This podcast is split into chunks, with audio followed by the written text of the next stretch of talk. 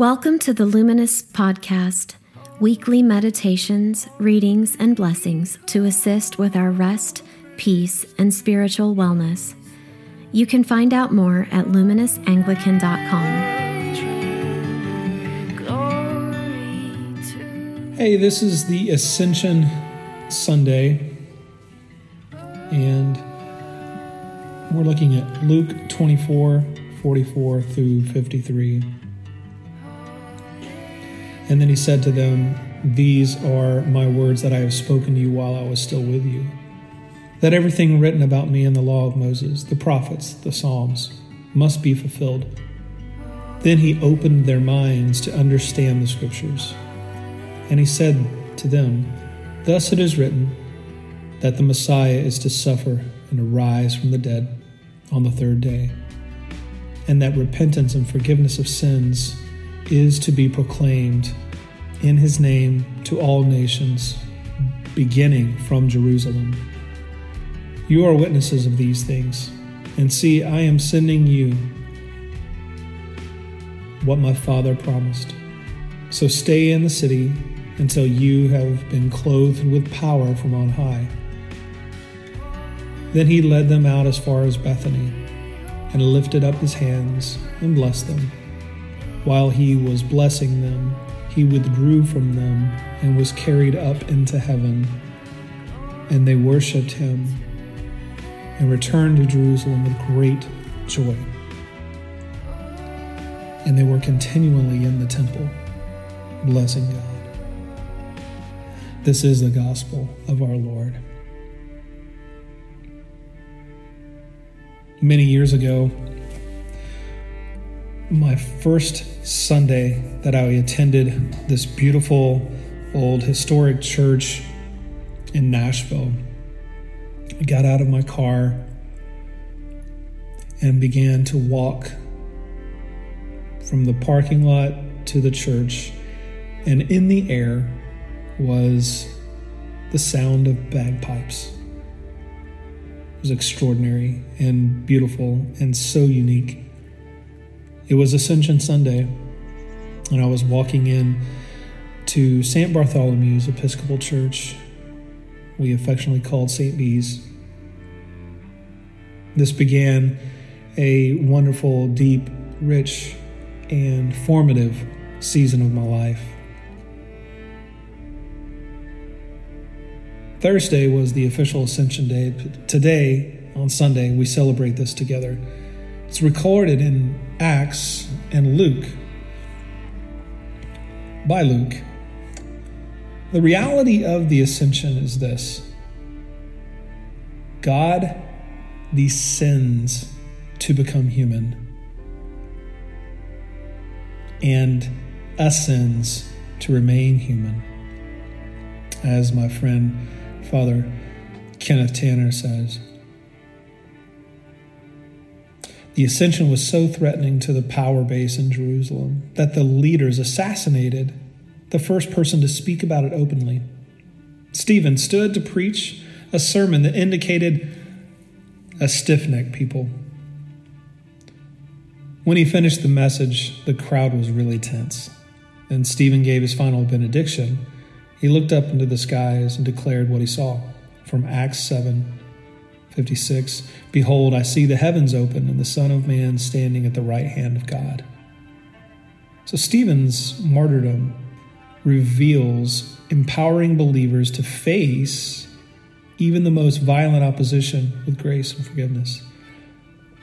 It also demonstrates the disruptive nature of the ascension, challenging earthly powers and exposing them to the reality of God. And friends, we cannot separate our witness from the way. Witness in the Greek comes from martyros, which is where we get martyr. We see our witness being hijacked, challenged, strengthened in many different ways. Witness is not about projecting or imposing our will and our beliefs on other people. Witness is to bear a resemblance and a hope to those that we encounter. We experience X and we reflect Y.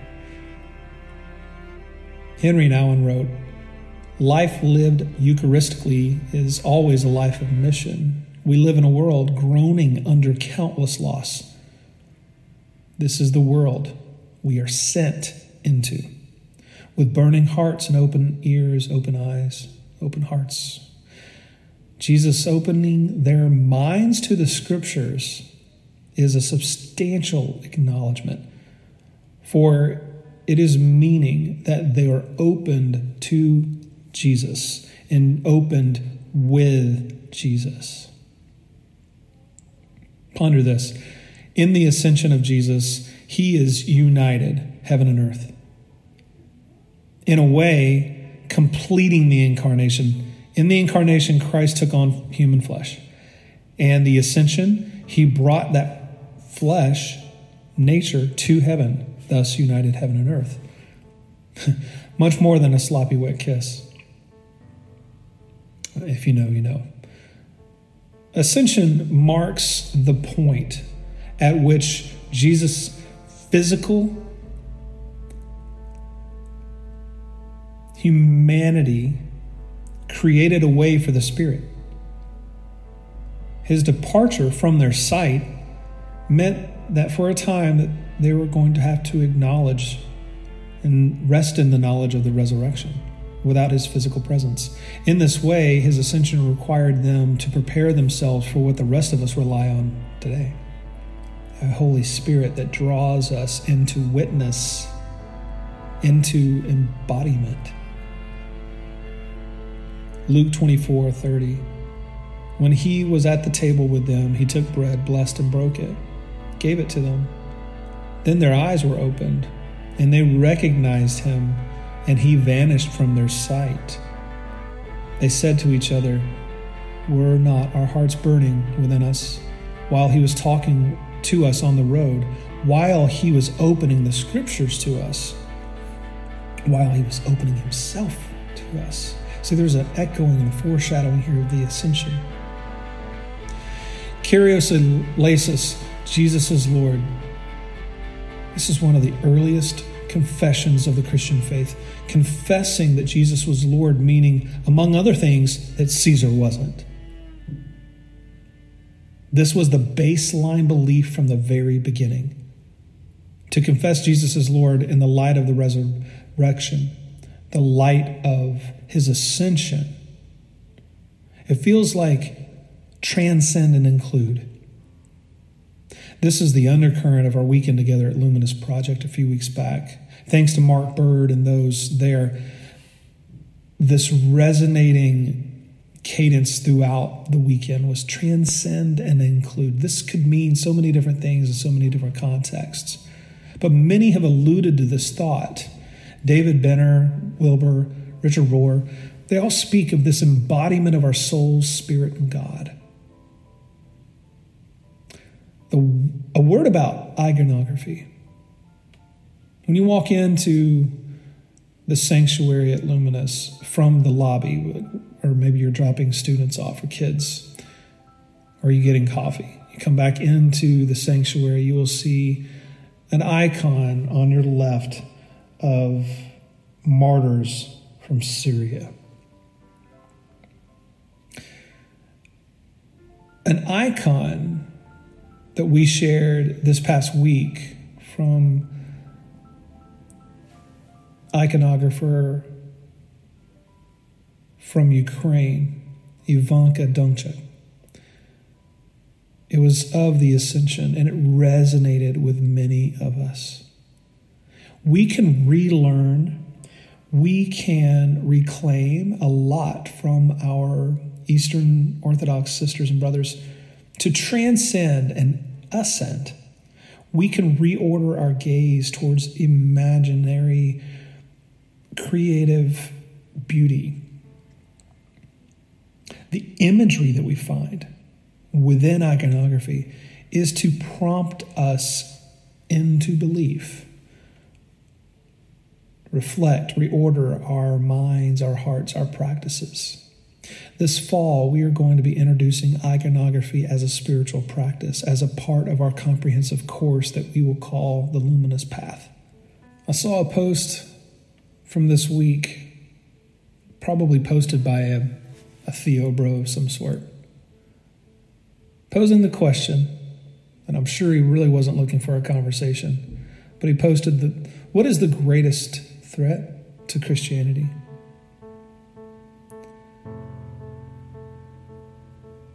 And a guy whom I distantly know posted one word or one name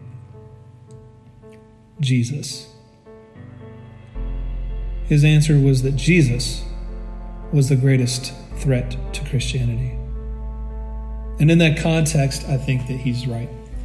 We have a cultural understanding of Christ where we boycott and are known for what we stand against, not really what we stand for. We project what we stand for by our boycotts, but the embodiment and being witnesses of Jesus requires more of us than not shopping at a specific store or going to a specific region there's more at stake here. Our witness is affected by how we are known and how we treat others. Are we door holders and place setters? Or are we bullies and bouncers? Standing guard at the gate or at the door to decide who gets in, who is in, who's out. Bishop Dan said last week that God has always been close and always will be to all of us. We see an image of our Maker on every human we encounter.